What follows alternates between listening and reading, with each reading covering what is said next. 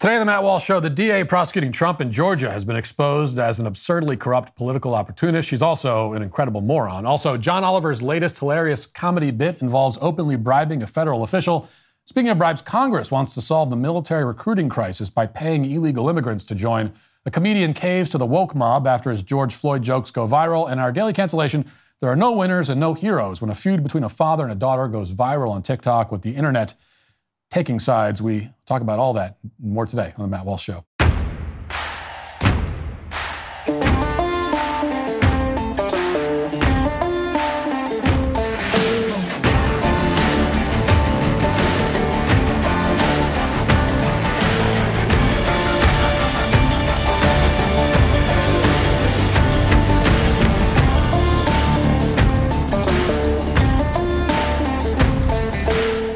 Have you ever browsed in incognito mode? Well, it's probably not as incognito as you think. And why would it be in the first place? Big tech has made its fortune by tracking your movements online. There's even a $5 billion class action lawsuit against a company in California that's been accused of secretly collecting user data. Their defense, well, they say incognito does not mean invisible.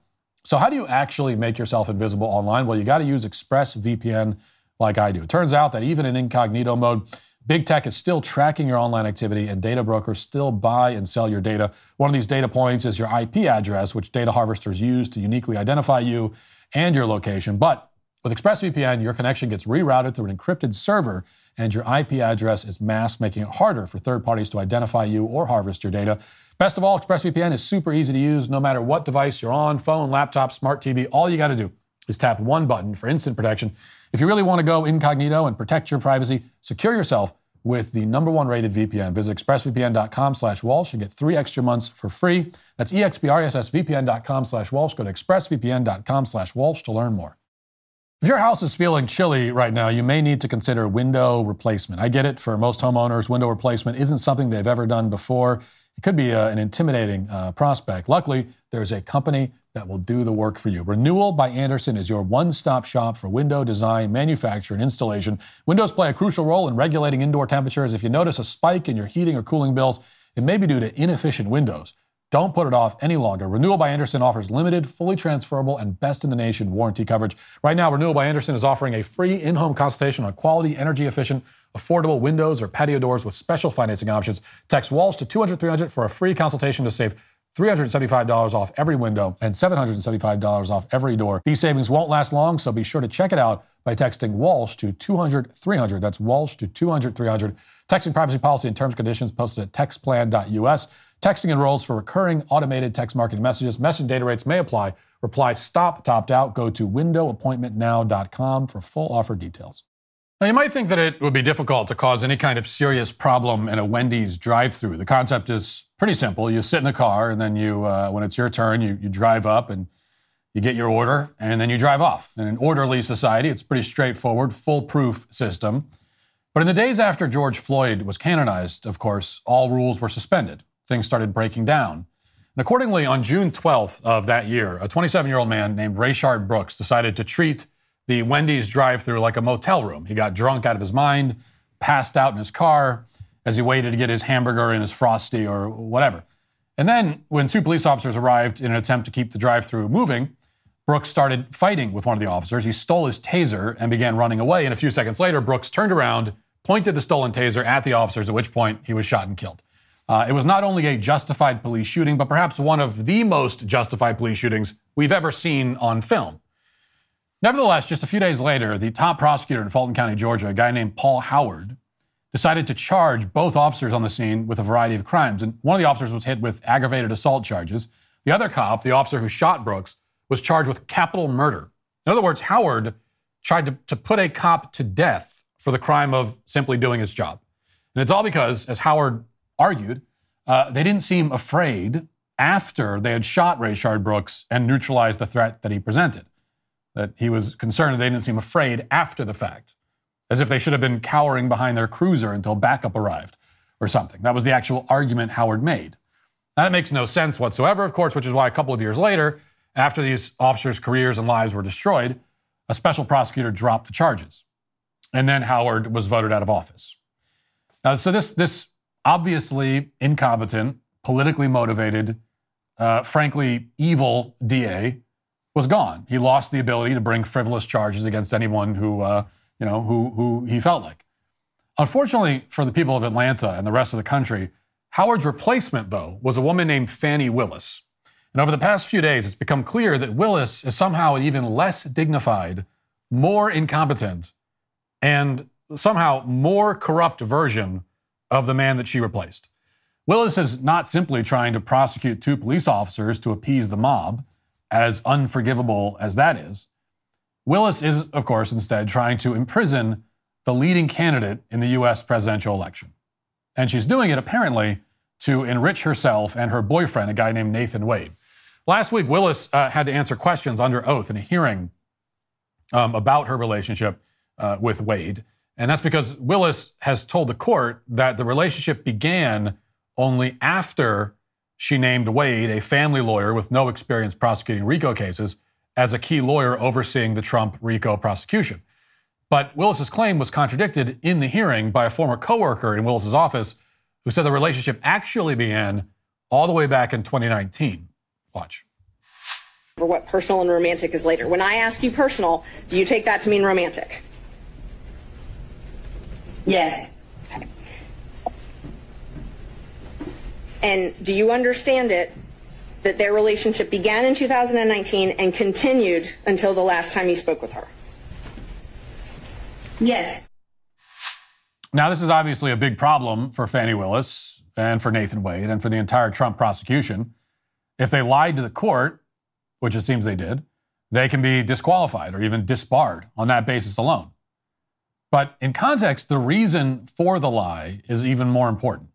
Fani Willis, by hiring Wade, was able to direct hundreds of thousands of taxpayer dollars into his bank account, and then the two apparently used that money to fund a lavish lifestyle for themselves, which means that the RICO prosecutors might be guilty of a little RICO themselves.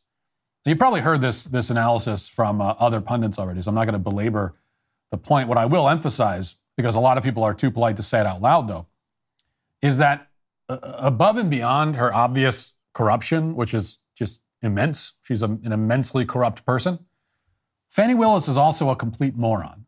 I mean, put aside the fact that she's, she's trying to sabotage the upcoming election in a flagrant act of election interference.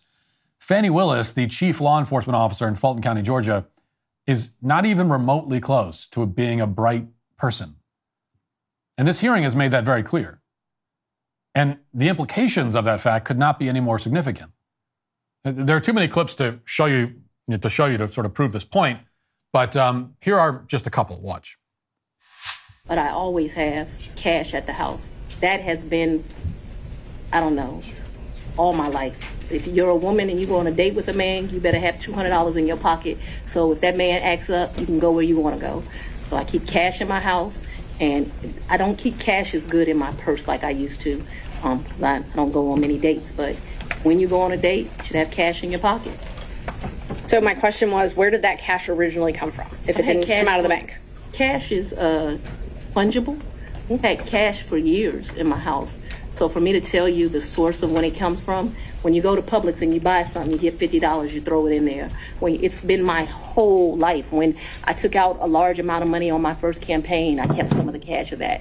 Like to tell you, I just have cash in my house. I don't have as much today as I would normally have. Point where Ms. Willis should be treated hostile in this I think we. I very much want to be here, so I'm not a hostile witness. I very much want to be. Not here. so much that you're hostile, Ms. Willis. It'd be an adverse witness. Your interests are opposed to Ms. Merchant's. Thank Merchants' interests are, per- are contrary, contrary to democracy, Your Honor, not to mine. Okay, so in that first clip there, um, you know, of course, the context there is obvious. They're trying to trace uh, the the uh, source of uh, the cash, and because they're getting to the bottom of these uh, corruption claims, and she's saying, "Well, I don't know where my cash comes from. You know, the cash could come from anywhere. I just have cash around. It's you know, so." And then she she she stumbles on the word fungible. Is very proud of herself for that. Um, now, I mean, we're going to leave aside the fact that that what she's saying is it's like the worst advice I've ever heard. That if you're a woman, you should always have cash on you. If you're going out with a man, I think like the opposite is probably true. If you're worried about the guy, well, you know, you know, if you're a woman and you're worried that a guy might, you know, if you're worried about his character, you should always have $200 in cash on you. What? And in that second clip you just saw, uh, Fani Willis says that she's not a hostile witness because she wants to testify. But the designation of hostile witness has nothing to do with wanting to testify or not. I mean, I know this just from watching Law and Order. It means that the witness has adverse interest to the party questioning her, which is the normal situation on cross examination, but an unusual situation on direct examination. So being a hostile witness basically means that the, lawyers can ask the witness more aggressive leading questions on direct examination as if it's a cross examination. Now, you would think that Willis would know this as the district attorney, but apparently not. Fani Willis also apparently doesn't understand the legal implications of, of other claims she made during her testimony. For example, in the first clip you just saw, Willis states, quote, when I took out a large amount of money on my first campaign, I kept some of the cash of that. Now, I'm not a campaign finance expert, but that seems like the kind of statement that you don't want to make under oath. Using campaign funds for personal expenses is generally frowned upon. Now, to be fair, elsewhere in the hearing, Willis does say that she took money out of her retirement account to fund her campaign for a local judge before she ran for DA. So it's possible that she's referring to her own money here, maybe. But it's not clear whether she told donors to her DA campaign about this arrangement. That would certainly be, you know, the honest professional thing to do. But after watching Fani Willis's other testimony, we have reason to doubt her honesty and professionalism, to put it mildly. Watch. And then he tells me how much it is, and I give him the money back. I don't, just like you're asking me about the money with Robin, I don't do my friends like that. So if you tell me it's a G, then you're gonna get a thousand dollars. If whatever it is, I didn't ever make him produce receipts to me. Whatever he told me it was, I gave him the money back. Bought him. He likes wine. I don't really like wine, to be honest with you. I like Grey Goose. Um, I bought him a bottle of wine while we were there, and the sippings that you do. Um, now, it used to be that prosecutors displayed some level of respect for the office that they held. These are people with the power to use the force of law to imprison and bankrupt pretty much anyone in the state. They're elected supposedly to uphold fundamental principles of fairness and justice, without which we don't have the rule of law. When DAs start acting like sassy waitresses or trashy pop stars, then people understandably lose all faith in the judicial system. If they have no integrity, then the system itself has no integrity. Doesn't help matters that Fani Willis was reportedly wearing her dress backwards and her flag pinned sideways. Now, for the record, that is not confirmed. Fashion experts on the internet have identified two dresses that are similar to the one Fani Willis was wearing, uh, one with the zipper in the back and one with the zipper in front, um, just as Fani Willis was wearing it. So here's a side by side of the two dresses in question if you want to know. If you're more inclined to pursue this question than I am, you can compare those images to the picture of uh, Fani Willis testifying and come to your own conclusions on whether she's wearing the dress properly. But the point is, given everything else about Willis's testimony, it's completely believable that she doesn't know how to dress herself. I mean, if she doesn't know anything about the law, even though she's a lawyer, then putting clothes on could also present challenges. This is the level of faith that people have in Fani Willis, and deservedly so. As a result, right now, it looks like uh, Willis stands a real chance of getting booted off the case. Her performance was, was that bad, to say nothing of the fact that she apparently lied to, to the court. But even if she and Nathan Wade are ultimately disqualified from continuing this prosecution, the reality is that there are many more equally incompetent prosecutors waiting to take their place in the state of Georgia. So take this footage from a couple of months ago, for example. It's from the prosecutor's Closing arguments in the case of Hannah Payne. Now, for some background, Hannah Payne witnessed an impaired driver run a red light and cause a traffic accident uh, and then flee the scene. Now, Payne realized that uh, no one had the guy's license plate, so she gave chase and she, she pulled in front of the guy. And then she says the man grabbed her wrist through the window of the car and uh, her gun went off, killing him. Now, whether you think Hannah Payne is guilty of murder or not, Based on those facts, you have to concede it's a, it's a complex case. Hannah Payne's life is on the line. And it's clear she's not a malicious person who goes around shooting people at random. She's not some kind of serial killer. Plus, she had no reason to worry that this impaired driver was going to cause more accidents. She had, she had reason to worry that the driver might cause more accidents. So, given that background, you might assume that the prosecutor in this case would be a serious person, well versed in the law, who's able to communicate professionally to the jury. Instead, here's the prosecutor who was assigned to Hannah Payne's case. Watch. You can't poke a bear and then when the bear turns around and attack you, want to claim self-defense. It doesn't work that way.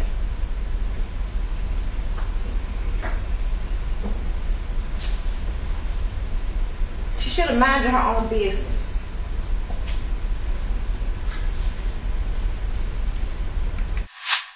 Profound. She should have minded her own business, says the prosecutor. And then she pauses for a while just to let that sink in. Uh, this was her Clarence Darrow moment. You know, you can tell she's uh, she's proud of it. The rest of us are wondering whether there are any prosecutors in Georgia who don't act like Fani Willis. Is there a single prosecutor in the state who's capable of speaking and acting like an actual lawyer? Again, this is the major crimes division. This is a homicide case. And this is the best they can offer. And the problem isn't just confined to Georgia, of course, although it appears to be especially acute there.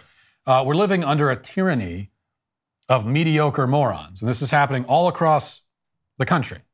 These morons are representing the government in court, where they can send you to prison for the rest of your life. And in some cases, they're also enforcing the law on the street as police officers, and they have the complete and total backing of the government. There's no effort underway to restore competence to any of these positions. What you see is what you get. In fact, the government is seemingly encouraging these people to act as dumb as they possibly can just to erode the public trust as much as possible. And that's the only explanation for why the NYPD just sent out its dance team. Yes, it's dance team because apparently police departments have dance teams now. And uh, they sent out the dance team to perform on television a few days ago. Watch. You know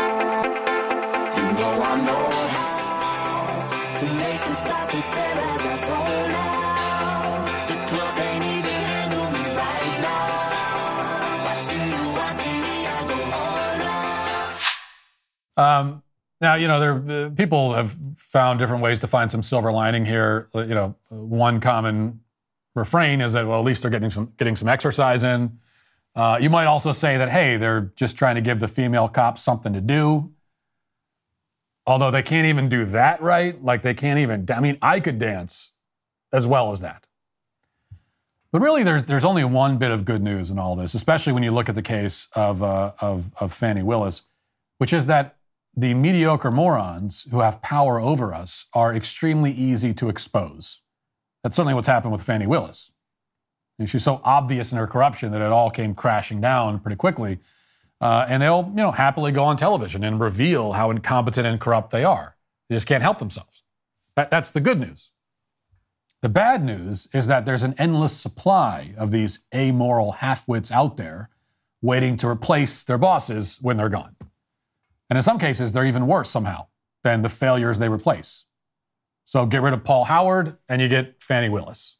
This is the pattern. What happens when you get rid of Fani Willis? Well, very soon, for better or worse, we'll probably find out. Now let's get to our five headlines.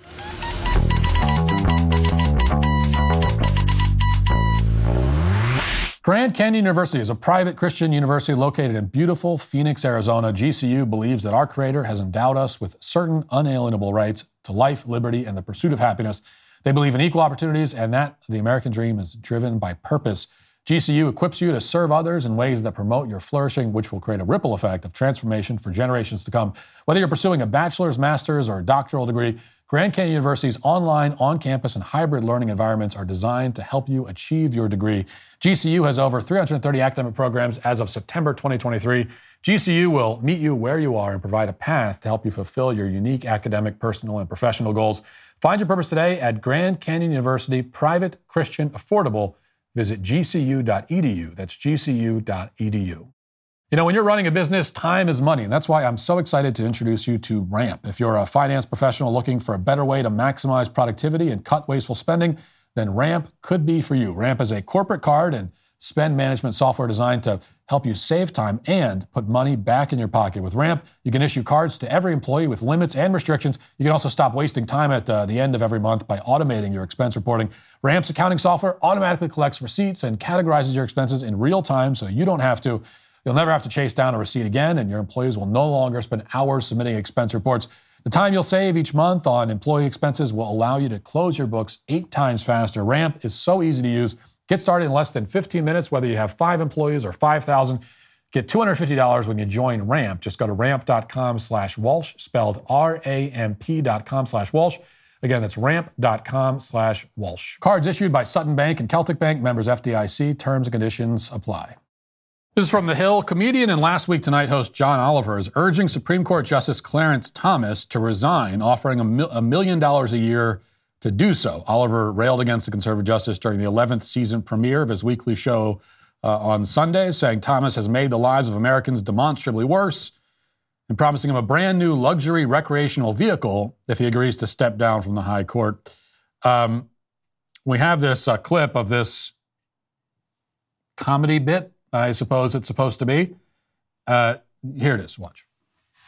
Now, from stripping away women's rights to January 6th cases you definitely shouldn't be hearing, to potentially helping roll back decades of federal regulations. And you deserve a break, you know, away from the meanness of Washington. So you can be surrounded by the regular folks whose lives you've made demonstrably worse for decades now. And the good news is, I think we can help you there because since your favourite mode of travel might be in need of an upgrade, we are excited to offer you new top of the line Prevost Marathon motor coach. Look at this beauty, Clarence. It's worth $2.4 million. And it's got a full bedroom. Yes, that is a king bed. One and a half baths, a fireplace, four TVs, a washer dryer, and, and I quote, a residential sized fridge.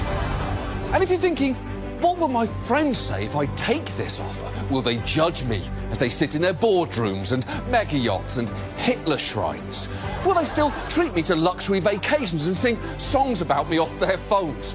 Well, that's the beauty of friendship, Clarence. If they're real friends, they'll love you no matter what your job is. So I guess this might be the perfect way to find out who your real friends actually are. So that's the offer. A million dollars a year, Clarence, and a brand new condo on wheels. And all you have to do in return is sign the contract and get the f- off the Supreme Court. Hmm. You know, I have to say, I actually despise John Oliver maybe more than I despise anybody in media. And I, and I understand that's quite a statement because I have nothing but seething contempt for all of them. Um, and, you know, and, and you might say to yourself, well, John Oliver, yeah, he's a smarmy, sniveling little British douchebag. Sure, he looks and sounds like an overgrown weasel. Sure, he's the personification of the term skinny fat. Uh, sure, you know, he's like Harry Potter if Harry Potter's superpower was being extremely unfunny. And sure, all of that is true, but there are still plenty of other soulless, blood sucking leeches in the media in Hollywood who are worse than him. I mean, you might say all that to yourself, and, and, and, uh, and that's true, but for me personally, John Oliver is especially obnoxious. Um, and I think it's that while being a dim-witted hack like all the rest of them, he also pretends to be a comedian. That that's the part that j- offends me on a personal level. Um, it, it's it's it's only that part. Don't call yourself a comedian, It- it- and keep all the rest the same, and don't call yourself a comedian, and then you'll just be as bad as the as as everybody else in media. Um, but he pretends to be a comedian, and yet he's never told a joke in his life. His idea of telling a joke is to rant and whine, but use the F word while he's ranting and whining, and that's the whole joke. So here's here, here's here's basically the uh, and I'll, I'll tell you this the secret uh, the John Oliver secret. Th- This is the formula. Uh, it- it- so a normal left wing pundit on CNN or something might say this. They'll say Donald Trump is terrible. He's a fascist, right? That's what. Now that's your run of the mill average kind of left wing commentary. Uh, and nobody would claim that that is a hilarious stand up set, even if you agree with it. Uh, you- You're, you're not going to say, you're not going to pretend that it's funny. It's like, okay, well, that's you're criticizing Donald Trump. John Oliver, though, what he'll do is he'll put a twist on it. And he'll say, Donald Trump is terrible. He's an effing fascist. And, it, and then it's hilarious. And then you just, it's uproar. It's, it's, you, you, it's the funniest thing you've ever heard in your life. People, the audience is, is, is they're breathless. They are breathless with laugh. They're doubled over laughing because he put the F word in there. That is the whole. Um, that's the whole. That's the John Oliver secret. That's how you take run of the mill CNN tier commentary and you turn it into apparently hilarious, uproarious, comedic brilliance, and you should win 57 Emmys for it. Um, that's what we're supposed to believe anyway. But I don't believe it, and it annoys me that people on the left pretend to believe it. Uh, and and as for the substance of this latest uh, this latest comedy bit from John Oliver, you know it it goes without saying, of course, that if any white person did exactly this same thing but directed it at a black liberal instead, then they would be condemned as racist by the entire media and everybody on the left. And, you know, they, they would be trying to put him in jail probably for it. Um, and it would, you know, because, because obviously, right? Uh, you got a white guy trying to buy off a black public official. It's openly saying this guy's for sale. I'm buying you as a black public. I'm going to buy you.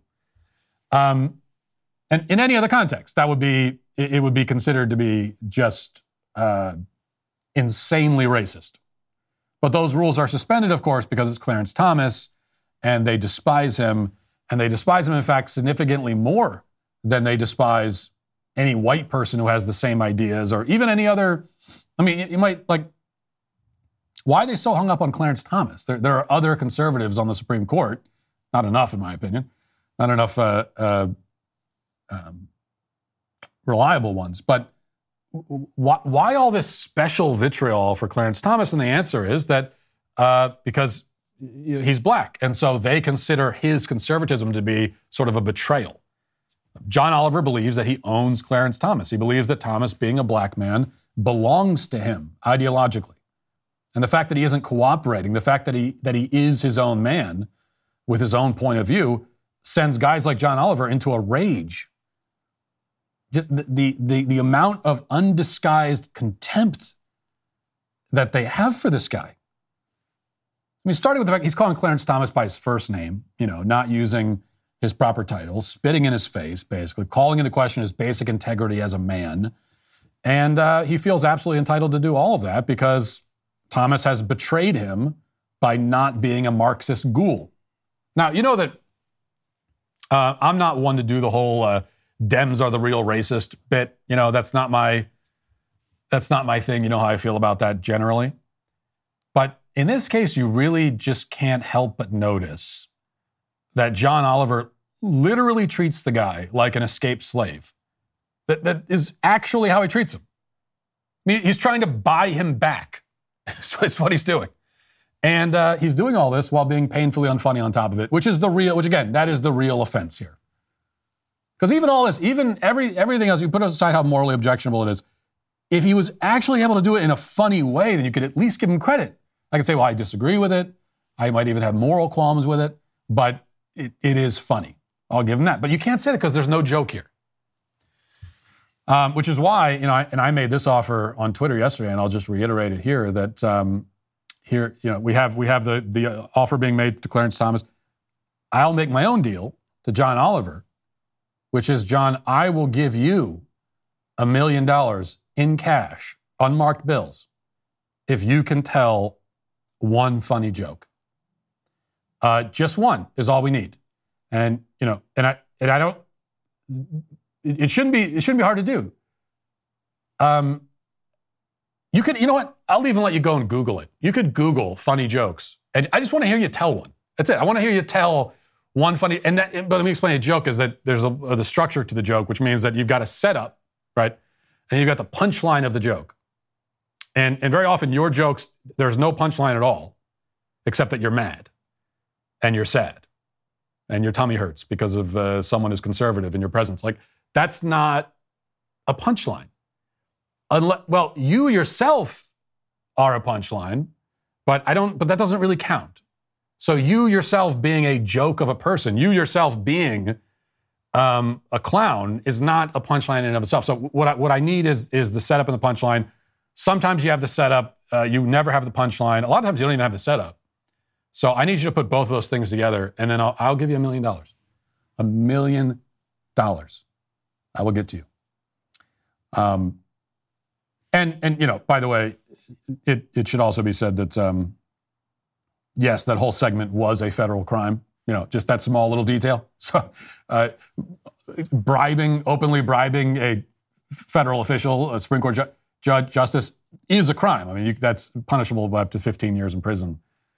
And and I would love to see. I mean, if Trump uh, wins in 2024, he should really go after John Oliver and try to put him in prison for bribing a federal official. 100% he should do it. All right. Um, here's the new big idea from Congress. It's called, speaking of bribes, actually, it's called the Courage to Serve Act. And uh, let's hear about it. The new proposal in Washington that would help migrants get an expedited path to citizenship. It would require them to first serve in the U.S. military. All right, Fox 5's Morgan McKay joins us with details of the bill, which lawmakers say could help solve two problems at once.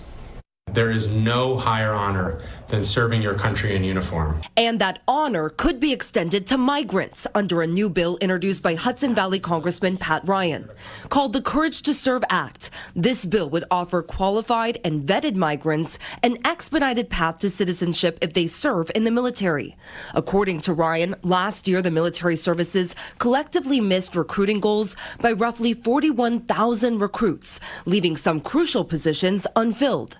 If there are folks with the courage to raise their right hand, take an oath to protect and defend our Constitution, and put their lives on the line for this country, then they sure as hell deserve the opportunity to be citizens in the United States of America. This bill comes days after a bipartisan border security package negotiated by the Senate fell apart amid Republican opposition.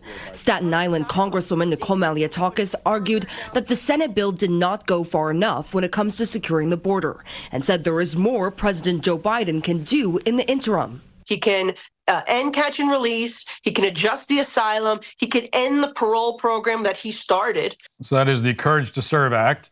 So we're going to offer illegals citizenship in exchange for serving in the military. The idea supposedly is to solve the recruiting crisis, as you just heard. Except this doesn't solve the recruiting crisis at all. Um, because the recruiting crisis, like what is the recruiting crisis? The recruiting crisis is happening because the military is having trouble enticing American citizens, American men specifically, to join the military and serve their country.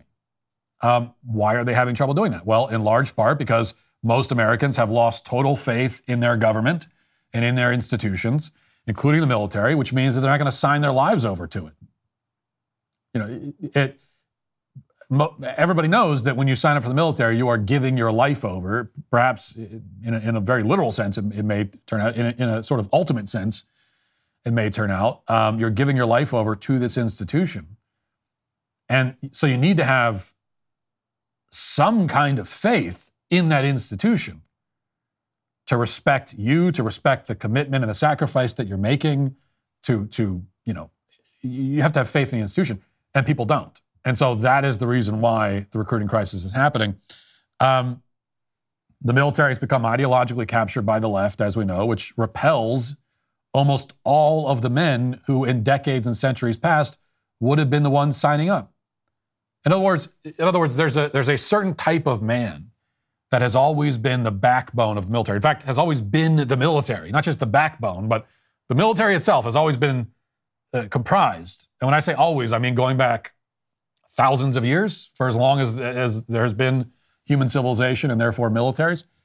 Um, so a certain type of man has always uh, been, been what comprises the military.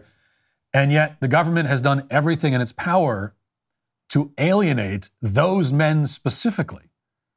And it's not even like they're just alienating everybody, although they sort of are. It's, it's that they've identified that one particular type of man and they've said, we want to chase him out. We want to make this environment as unwelcoming to him specifically as we possibly can. And they've succeeded. And that's the crisis. Um, their solution is to bribe illegals to take their place, but that doesn't solve the crisis at all.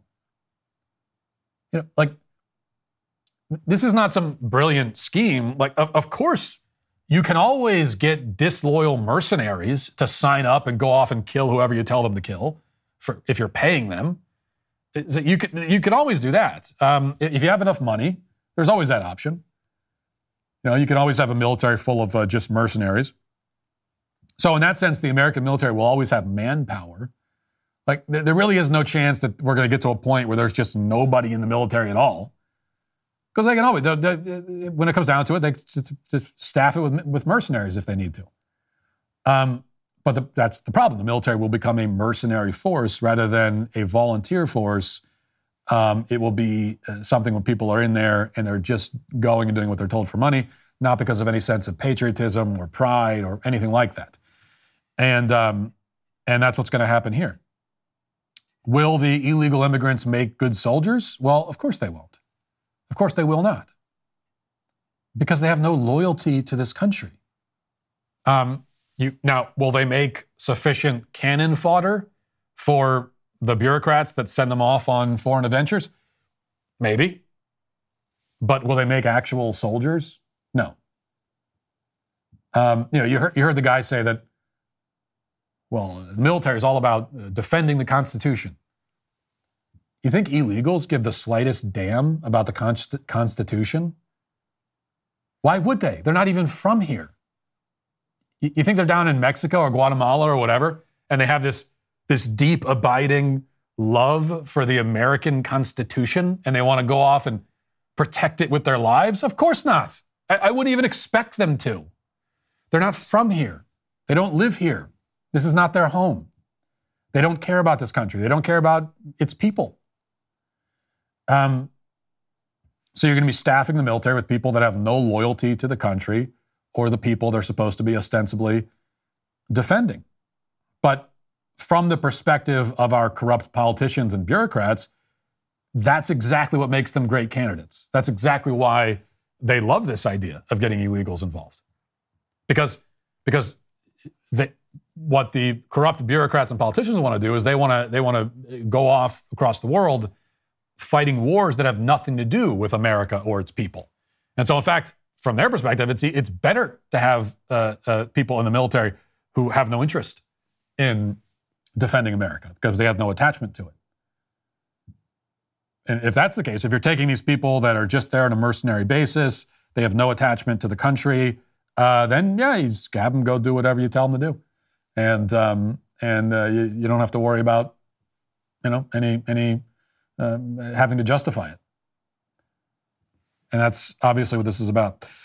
All right. Um, so I'm late to this, but I, I, do want to say something about it. The comedian David Lucas uh, went viral a couple weeks ago when he basically cleared out the room at a stand up set uh, when he was telling jokes about George Floyd. And the audience was uh, very unhappy, and this clip went viral. We'll play just a, a little bit of it. Here it is. You wanted to show them the reason George Floyd got his neck nailed on.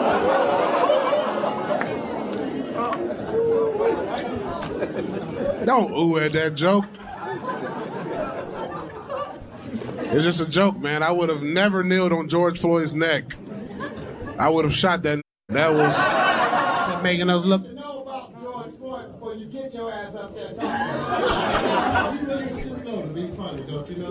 It's called comedy.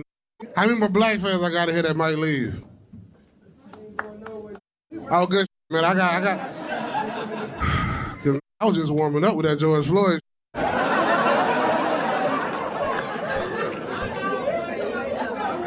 You ready to go? All right, baby. Okay.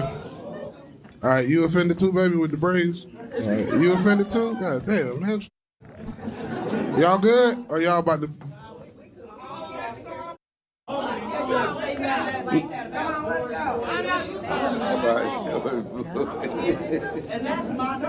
Oh, so everybody's leaving. Uh, they're they're all leaving, and and by the end, he's standing in an empty room. There are no tables or chairs. They bring the tables and chairs with them, uh, or you know, that's basically the the idea.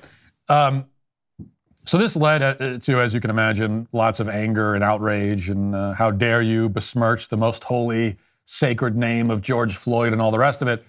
Um, Lucas uh, said, David Lucas, the comedian there, said that he wasn't going to apologize, and um, and he said that when it first went viral, and that resolution lasted about 48 hours, I think. And two days later, after it went viral, uh, he posted this. Hi, this is comedian David Lucas. Uh, you know me from Kill Tony and other various roast shows. Uh, I'm an edgy, uh, push the boundary comedian, and uh, my job as a comedian is to bring humor in dire situations. With that being said, there's a clip that is circulating around social media, and um, since that clip has came out, I have spoken to a lot of George Floyd's family. I spoke to Cal Wayne, Trader Truth, Stephen Jackson, and uh, my intention was to never cause harm to his family or make them revisit a moment that happened a few years ago. Uh, I'm a father, so I get it. I understand how his kids feel. I've spoken to his whole family, and um, we've came, uh, you know, to an understanding as to how to move forward from this. And uh, just want to apologize to his kids and everybody who was close to him. Now, um, first of all, I, have heard people defend this groveling apology from David Lucas by uh, on the basis that, well, he never apologized for the joke. I've actually I've seen that multiple places that he didn't really apologize for the joke. He just apologized to the family and anybody who was offended, but he didn't apologize for the joke. Yeah, yeah, that that's apologizing for the joke. Okay, that's what what what the hell do you think an apology for a joke sounds like? It sounds exactly like that. That's precisely what it is. Um, this is what you just heard is it's literally a, a cut and paste version of every public apology that's ever been offered to the left wing mob. It's the same script, right? It's always the same script. Okay, it's always uh, you, before you even hear it, you know exactly what you're going to hear because it's always, well, you know, I said this, and um, in the days since, I've uh, had a lot of uh, very uh, valuable conversations with the people, and, and, we've talked and we've come to an understanding, and they've let me know that their perspectives, and uh, they've let me know how, how hurt they were by, by the things that I said, and uh, I just, if I caused any pain, I, I want to apologize. It's like you didn't even need to listen; you knew exactly what he was going to say, um, and it is it is grotesque every single time. I, I have no sympathy for people who apologize. You're dead to me when you apologize. It, and I'll tell you why. If you don't want to deal with the backlash from stomping on one of the left's sacred cows, then don't stomp on the sacred cow. Okay? Leave it alone. Don't say anything. But if you go there, if you decide to tread in that water, uh, you have a you have a you have a moral responsibility to remain firm you know, apologizing in a situation like this, it's not just oh uh, that's that's unfortunate. It's like that is a that is a moral failing. It is a it is a it is a betrayal, really, in a lot of ways. Once once you've done that, I mean, once you've thrown the gauntlet down, no one told you you had to do that. You decided to do it. No one told you you had to go and and and make fun of George Floyd. But if you're going to do it, stand by your words. You have to. I mean, the whole value of making crass jokes about George Floyd, the value of it, and I think there is a lot of value in it. When I first saw that clip, now I didn't, um, I don't even think I, I retweeted it or anything. Maybe I did, but I didn't say much about it, and I didn't praise this guy for for this reason because I knew exactly what was going to happen. I, I just have no faith in anybody anymore, and I and I knew it. I'm like, yeah, he's going to apologize, and I, I hope I'm wrong. I said, let me give it a few days. If he doesn't apologize a few days from now, then we'll play the clip and we'll talk about it. I'll talk about uh, he's a brave comedian. And he apologized. So, of course. Um, and I'm tired of that. That's the other problem is that, is that when, you, when you do something and the, the cancel mob's coming after you, and, and then you cave, all of the people who rallied around you and defended you and celebrated you, you make them look stupid on top of it. Now, I've learned that lesson, so I'm not even gonna, like, I'm gonna wait Okay, once you get the cancel mob coming after you, I'm gonna, I, am not gonna be left holding the bag again. So you need to prove that you're gonna stand up for yourself, and then once you've done that, then I will come to your defense. But I'm not defending you if you're not gonna defend yourself. That's not the way this is gonna work. It happens way too much. Um, but you know the the value in uh, making jokes about George Floyd i- is that you are challenging the profane, ridiculous idols of our culture. The culture has made an idol out of this criminal drug addict, okay, this good for nothing, uh, you know, drain on humanity, this, this violent scumbag is what he was. And uh, they've made an idol out of him. And so, with, with in the original clip, what David Lucas was doing is he, he was desecrating the idol. And why was he desecrating it? Really, just for the sake of it. He, he was making a mockery of it just to do it. And I think that that's there's a lot of value in that. I would say that it's a moral act. I see it as no different than Cortez and the conquistadors uh, marching up the steps of the Aztec temples and toppling their satanic idols to their hideous demon gods. Um, it's a good thing to do. It is a good moral thing to do. And uh, because your culture, if you've made an idol out of this, this this this should not be an idol. This person, this being has has has no right to be an idol. It, it does not deserve that place. And so I'm going to tear him down, and I'm going to make you mad, and I'm going to do it on purpose. Um, it's a great thing to do. It's the right thing to do, and it and if comedians, if we have brave comedians in society, th- th- they would be the ones sort of like at the forefront of this fight. Okay, they we don't have actual conquistadors anymore in the in the uh, in the shining armor and all that marching up steps. So so, so you know, now it's like yeah, it's like a comedian needs to be the one to do something like that. Um, but if you're going to do it, you have to withstand what comes next. Because obviously, if you do that, you're going to catch hell for it. You're going to be attacked and def- defamed and demeaned and insulted.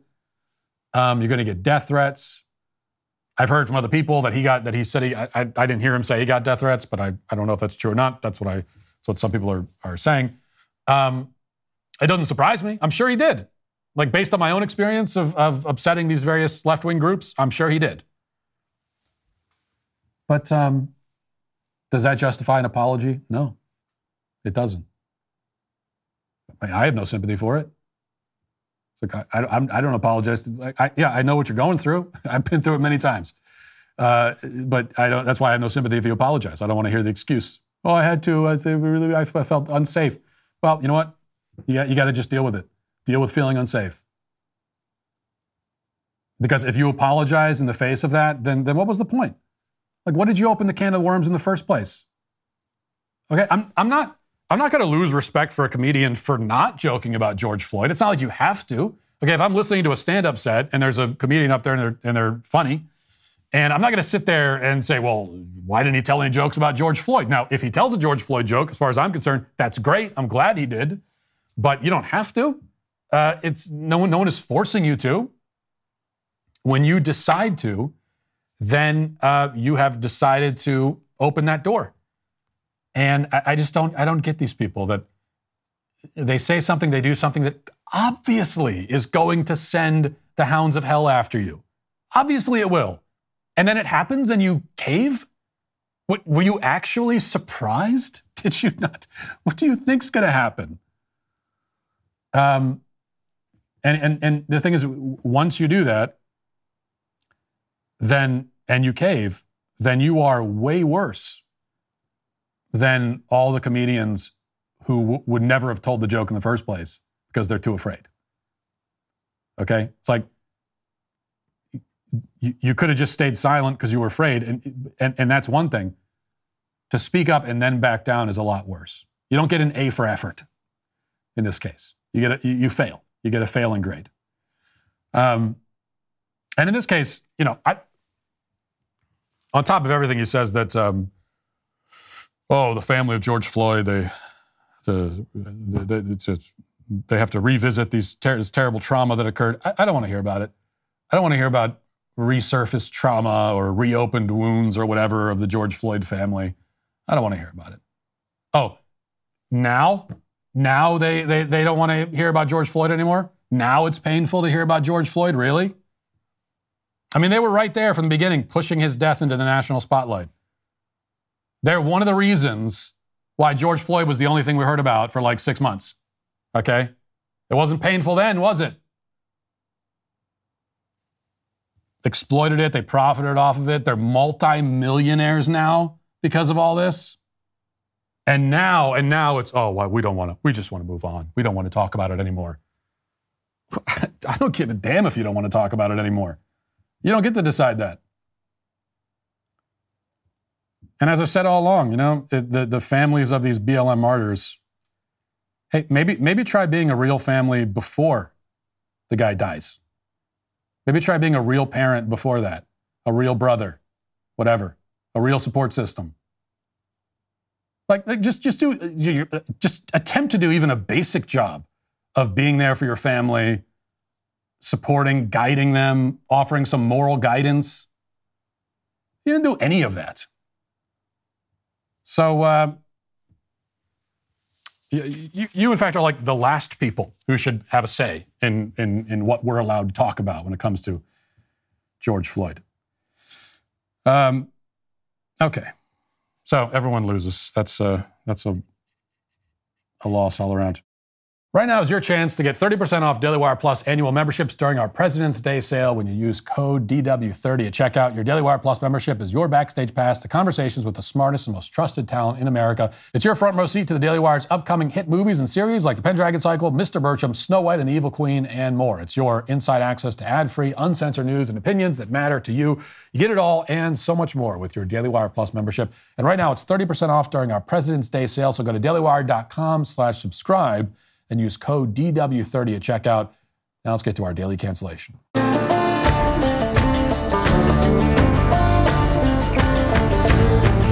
So today will be one of those uh, daily cancellations, perhaps the most common variety, where there is no good guy, uh, no one to defend, no one's side to take. In fact, uh, I, I wouldn't be talking about this issue at all if not for the fact that I have a segment on this show called the Daily Cancellation. This story is made for such a segment, and so here we are. It begins with a young woman named Maddie Hart, who is, of course, a TikTok influencer. And if you have a very sharp memory, you may actually remember Maddie. She went viral several weeks ago after telling a story about the feminism, quote, leaving her body after going on a date with a guy who paid for the meal. Um, and if your memory is even sharper uh, than that, you, you, may recall that I expressed uh, some skepticism about her anti-feminism conversion.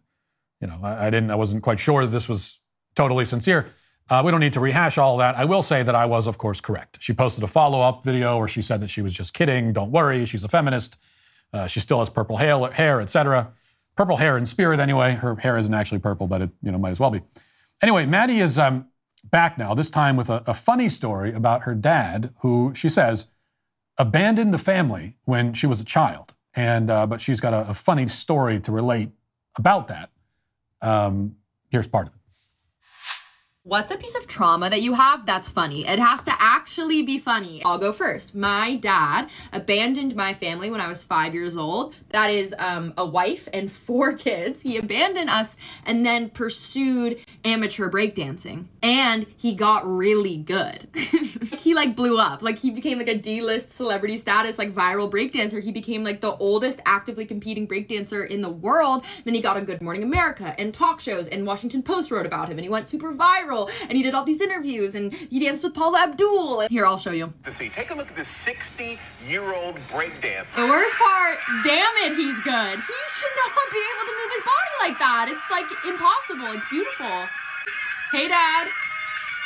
Like there was no split custody or anything. Like he just like left four kids to do that. He may not have paid for some of my medical bills growing up, but he did give me this breakdancing merchandise. So that's him. He's on his head. Benny Benihana is his b-boy name because his name is Ben Hart. You know, I'll get texts like this, happy birthday question mark, and then like links to his to his breakdancing videos. Now, I, like many millions of other people, um, would not have known about this video or this story if not for the dad in question who responded to his daughter's TikTok with a viral video of his own. Uh, ben Hart is apparently a wealthy advertising executive, and here he is in his Bitcoin shirt, shirt uh, responding to his daughter, who he says is a Hollywood screenwriter, by the way. So we have a we have a um, uh, I guess an advertising versus Hollywood blood feud playing out via viral videos. It's like the most modern and most annoying version of Hatfield and McCoy that you can imagine. So here's Ben with his uh, clapback. First, I can see that as a five year old, Maddie would see her dad as having abandoned the family. One day I was living there, the next day I wasn't. And that will look like abandonment to a child. But married couples do get divorced about half the time in America. And I was just living a mile or so down the street in LaGrange, Illinois. We just weren't living under the same roof. Now, about not paying medical bills, that's just not correct. Here was the financial arrangement of the divorce. Maddie's mom, my ex wife, got $2 million at the get go, out of the gate, a lump sum payment. Plus, I was paying her $18,000 per month in child support and alimony. This was later reduced to $12,000 per month. And of course, I paid health insurance and out of pocket medical costs. I also put $600,000 into the kids' college fund. In all, I paid out about $5 million to my ex wife to cover costs for her and the kids. And this is in 2005 dollars. So add 50% to account for inflation. In other words, I was not a deadbeat dad at all. And by the way, Maddie did not say that in her video. But a lot of the comments assume that and say that. Now, of course, there was no way for Maddie to know how much I was paying because she was a kid. This wasn't something I talked about. Also, remember that I was living one mile down the road from the kids in LaGrange, Illinois. Sidewalks all the way. An easy walk or bike ride. I saw the kids all the time. No abandonment, just a divorce. Was I at fault in the divorce? Yeah, I would say I was about 70% at fault. I own that. Maddie's mom and I were really not compatible in many ways. We were compatible in some ways, but not in other ways. Okay, now it continues on like this. Uh, his response video is 10 minutes long, and the crux of his point, as you heard, is that he didn't abandon the family, he just got divorced. Uh, he gave the kids lots of money, and he still saw them all the time and was a big part of their life. The video also went viral, uh, that video did, getting millions of views. And while Maddie's video brought out hundreds of negative comments about the dad, this one rallied the troops against the daughter. And many of the comments, some from big name right wing accounts, in fact, praised the dad for setting the record straight and putting his spoiled brat daughter in her place, and so on. Uh, they took his side and they insisted that claims of ab- abandonment were unfair, untrue. Um, many comments called Ben's video wholesome because, of course, there's nothing more wholesome than a father and daughter squabbling on the internet in front of an audience of millions. That's just that's wholesome family content. Like honestly, I find the wholesome description totally baffling some of the ways people have reacted to that last video, it's just I, it boggles my mind. I'm like, what, what video are you watching? So all these really support. Oh, this was a great video. This was wonderful. What? What? You, do you understand what's happening here? I can only assume that these people are impressed with his tone of voice, which is supposed to sound measured and cheerful, but which to anyone with even the slightest bit of experience dealing with narcissistic phonies comes off as gratingly smug and artificial. But this was not the end of it. So Maddie had more to say. She responded to her dad's response and said that, in fact, he's the one not telling the full truth. Watch. I know my dad posted like a 10 minute video or whatever being like, you know, my daughter's lying. We have a great relationship. I have a great relationship with all my kids. That's just objectively not true. Like, guys, we're all freaking out about this in my family group chat right now. We're being like, he's so unhinged and delusional. We don't know if he actually believes his own narrative or if he's lying on purpose, but he's just like a weird guy. Yeah, he said he lived down the street from us. That's not true. Or like, if he did, it was only for a few months, maybe. But actually, for most of my childhood, he lived in Florida with his new wife. Like, basically, like, I don't want to get into this. Like again, like my video was basically like sanitizing the situation and like poking fun at the lightest parts of that childhood trauma, but obviously in real life it was a lot more like complicated and traumatic and it was really hard. He left us, immediately married another woman. We didn't hear from him for years. And then he would visit every few months and we'd go out to dinner, but like he truly had no hand in raising us at all. We don't speak with any sort of regularity. He doesn't know when my birthday is. Like as you guys saw in the video I posted, he got it wrong. He gave us some money growing up. I like I honestly don't know the nitty gritty of the financial situation. I, I really really don't.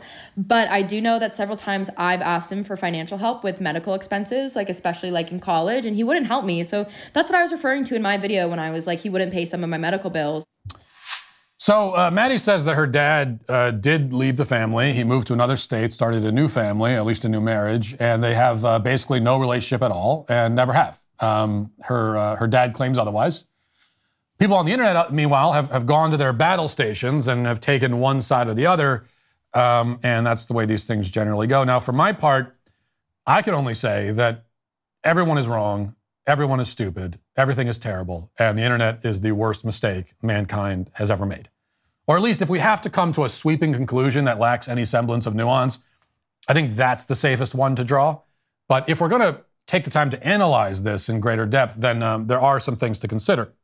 So, first of all, Ben dismisses Maddie's claims of abandonment as the immature perspective of a small child. But in the process, he only shows that he is the one with the immature perspective and, and, and that the small child in this case has more honesty and insight than he does.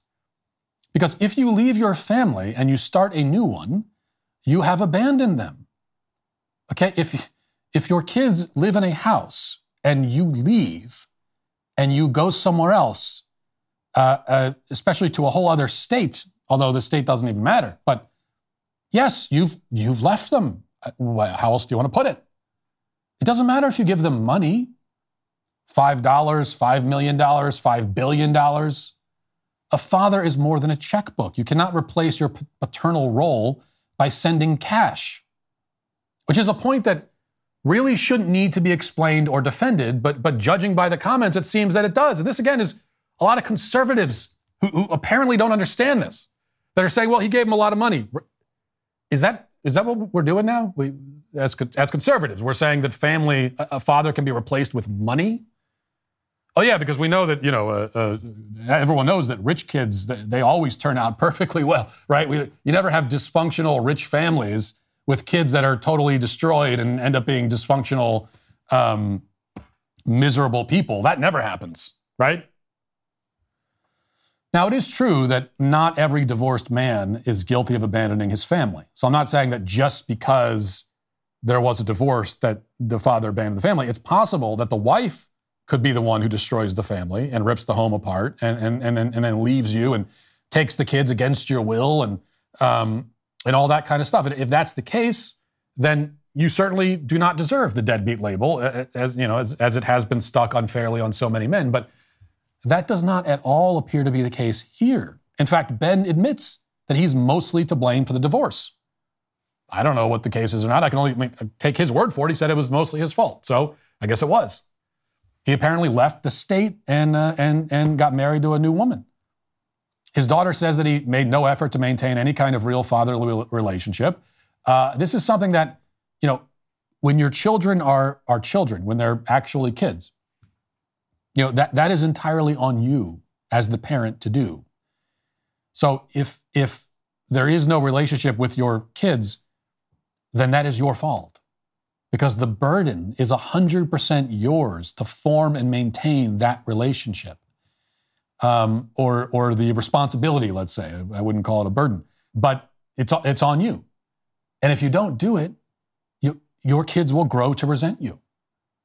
And that will be 100% entirely, with no equivocation, your own fault. It's true that Ben disputes some of this. He says that he lived close by. He says that he has a great relationship with his kids, but there's plenty of reason to doubt his version of events. I mean, the first reason is that he still, decades later, denies that leaving the state and starting a new family counts as abandoning your kids.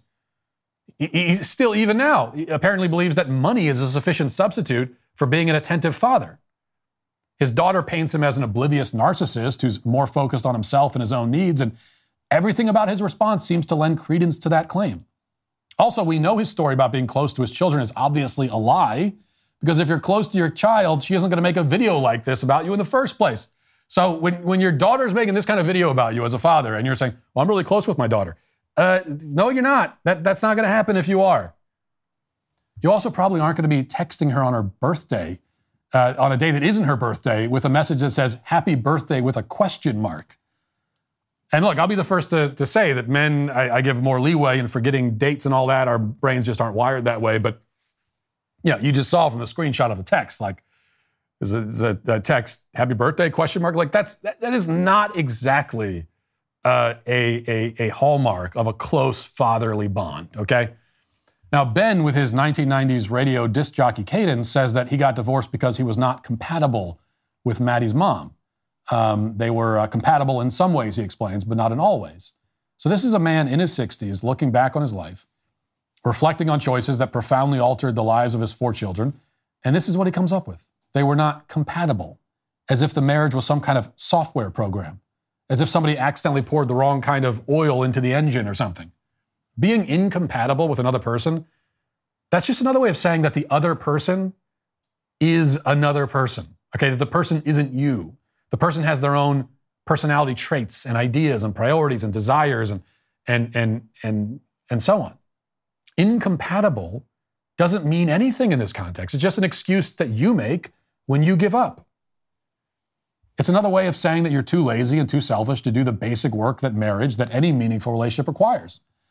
And the idea that you know, you would put your kids through the nightmare of a divorce, that you would rip their universe in half because of incompatibility is just it's just reprehensible. It just is. Now, on the other hand, the, the daughter is an adult now, and, and uh, while I can certainly see why she doesn't like her dad and doesn't want anything to do with him, um, uh, and, and that she's perfectly entitled to have that point of view, obviously. And again, you know, uh, now it's it's possible that your, your kids could grow older and they can become adults and become estranged from you through no fault of your own. That kind of thing can happen. It does happen. It's tragic. But most of the time, if your kid is an adult and they don't want anything to do with you, most of the time it's because you were a terrible parent. And you might not want to tell yourself that. You might still be telling yourself stories. I mean, I, I we have all encountered plenty of adults like this who maybe are older, maybe around uh, Ben's age, and and their kids like their kids don't like them and, and don't want anything to do with them. And they still are like telling themselves that that, that they have this version of their of their history of their kids childhood that's completely fa- uh, complete fantasy. And they refuse to it's like why do you think your kids feel this way about you? It, it's what do you think? It's you think the whole world's against you? Or could it be that you just did a terrible job as a parent you formed no relationship with them when they were kids and so now there's nothing there there's, there's no, there's, what are they going to try to rekindle? There's nothing to rekindle. There's nothing there. So all of that is totally valid on Maddie's part. But the problem is that she's the one who chose to make all this public. You know, you might have very legitimate reasons to resent your dad or your mom or anyone else in your family, but there's no legitimate reason to announce that fact to millions of strangers on the internet. Your familial strife does not need to be and never should be mere content for people on TikTok or Twitter to consume.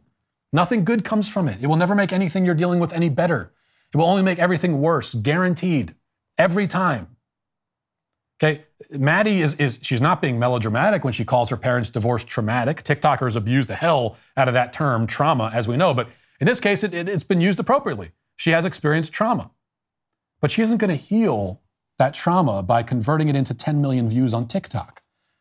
That's not how it works. So, in conclusion, don't air your family drama publicly. Um, don't get divorced. Don't leave your family and go start a new one. Don't wear a Bitcoin shirt. Don't do anything that these people have done or are doing because they are today canceled. That'll do it for the show today. Thanks for watching. Thanks for listening. Talk to you tomorrow. Godspeed.